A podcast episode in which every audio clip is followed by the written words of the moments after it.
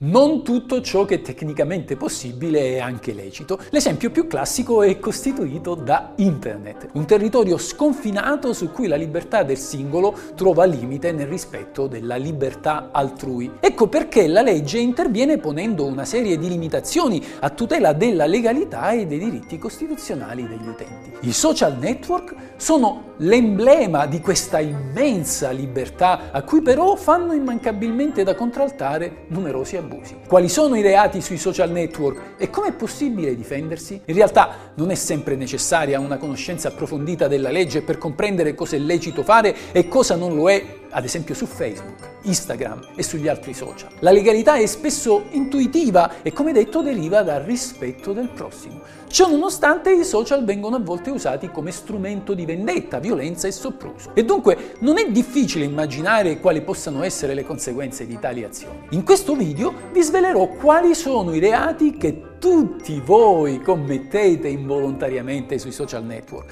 Si va dalla diffamazione alla sostituzione di persona, dallo stalking alle minacce, dalla violazione della privacy all'apologia di reato. Sono sicuro che molte delle cose che vi dirò vi stupiranno.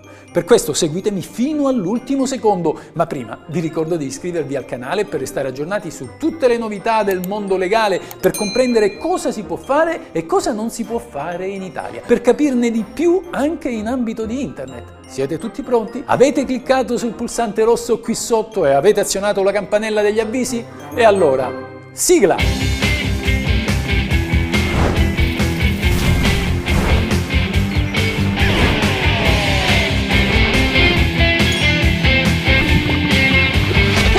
La legge.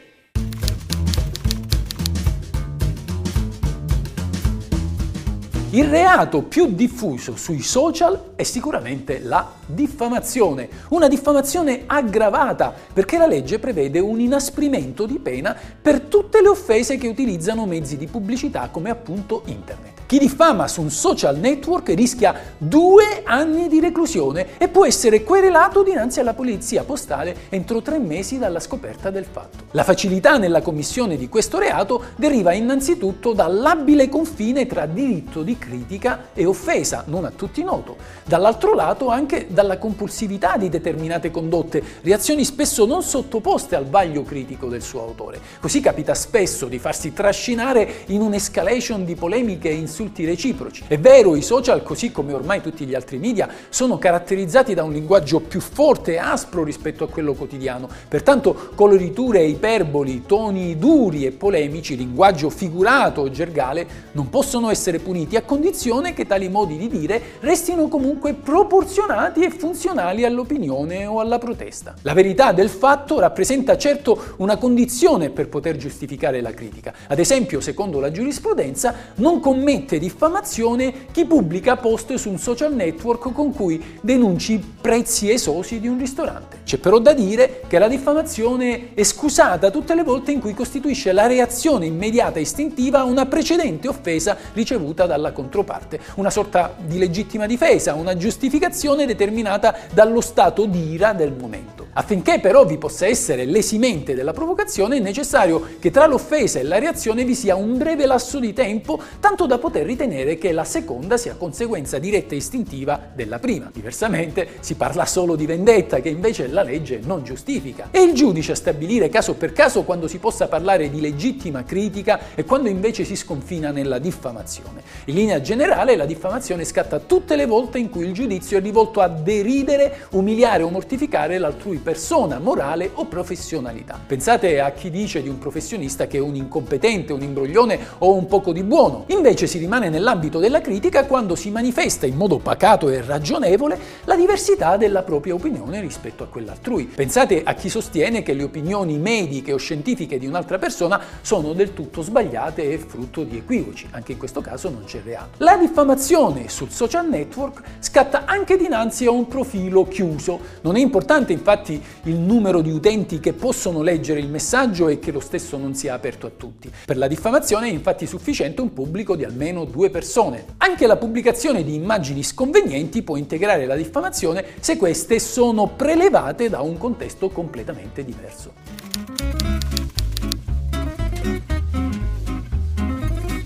Altro reato inflazionato sui social è quello di sostituzione di persone. Lo commette non solo chi apre un account usando il nome o le fotografie di un'altra persona realmente esistente, ma anche chi millanta titoli, qualità o condizioni che non ha, il tutto ovviamente per fini illeciti. Ad esempio, commette reato chi dice di essere single quando invece è sposato, oppure finge di essere più giovane di quanto non lo sia effettivamente solo per adescare una persona e ottenerne i favori sessuali. Lo stesso dicasi per chi fa credere di rivestire una carica di rilievo in una società, quando invece non è vero. E altrettanto dicasi nei confronti del fotografo che per ritrarre una modella dica di essere un addetto al casting di una trasmissione televisiva. È reato di sostituzione di persona attribuirsi un titolo che non si ha come quello ad esempio di avvocato, professore, docente e così via. Alla base del reato ci deve essere un'attività volta ad ingannare, il che implica una serie di artifici. Il semplice fatto di giocare sull'equivoco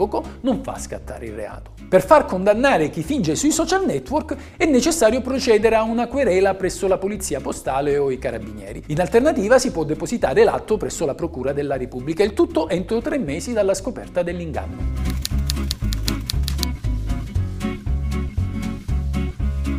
Passare dalle offese alle minacce è molto facile. Succede in presenza di espressioni come stai attento, te la faccio pagare oppure non sai che ti faccio. Non c'è quindi bisogno di specificare le conseguenze a cui la vittima potrebbe andare incontro, basta anche restare sul vago. L'importante è essere credibili e incutere timore. Non è pertanto minaccia affermare con un calcio ti spedisco sulla luna, perché non è una condotta materialmente possibile. Non è ancora minaccia manifestare la possibilità di un ricorso alla giustizia, come ti denuncio, ti faccio causa, anche se ciò è infondato, perché si tratta di un diritto riconosciuto a tutti. Sarà poi il giudice a stabilire se vi sono o meno i presupposti per la tutela del diritto asseritamente leso o meno e nel caso contrario condannare il ricorrente al rimborso delle spese processuali sostenute dall'avversario. Secondo la giurisprudenza, inviare messaggi sessualmente espliciti su WhatsApp, minacciando poi di pubblicare la chat, integra reato di violenza sessuale nonostante l'assenza di contatto fisico con la vittima.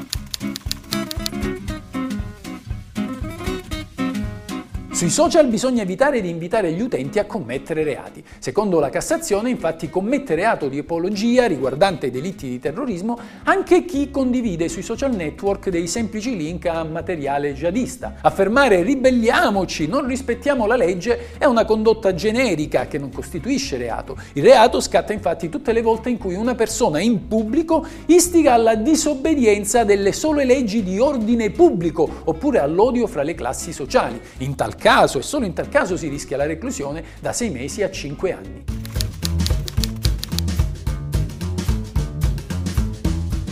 Anche la violazione della privacy è un tema piuttosto ricorrente sui social. La commette chi comunica a terzi le condizioni di salute di altri o magari pubblica immagini di persone affette da malattia, handicap e così via.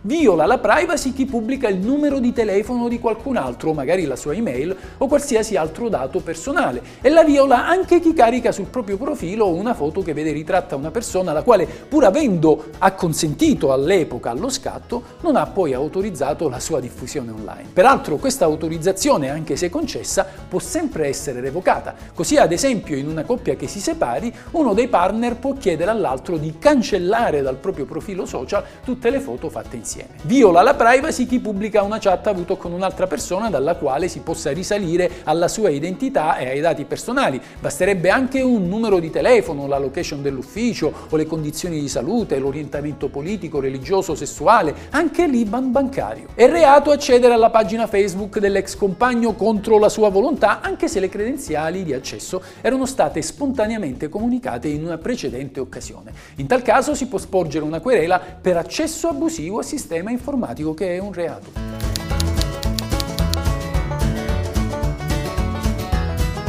Le avance ossessive, una serie di messaggi privati, i continui commenti ai post. Tutto ciò che si reitera e che può generare ansia, stress o timore nella vittima o indurla addirittura a sospendere il proprio account social può integrare il reato di stalking. Nei casi meno gravi scatta il reato di molestia. Commette reato di atti persecutori anche chi pubblica più volte sui social network foto o messaggi con contenuto denigratorio nei confronti della vittima. La violazione del copyright scatta tutte le volte in cui su un social vengono pubblicate opere altrui per le quali l'autore non ha mai dato l'autorizzazione. Pensate a chi preleva dal web foto, testi, canzoni, video che non sono propri. Il fatto che le opere siano già state pubblicate su internet non le rende di pubblico dominio. Non lo sono neanche se il titolare del contenuto non ha specificato nella sua prima pubblicazione la famosa frase tutti i diritti riservati. Difatti ogni opera è tutelata dal diritto d'autore già dalla sua nascita nascita, a meno che il titolare non abbia specificato che questa è libera da restrizioni. Bene amici miei, ora sapete anche quali sono i reati sui social network e quando qualcuno li violerà potrete anche voi dire, amico, questa è la legge.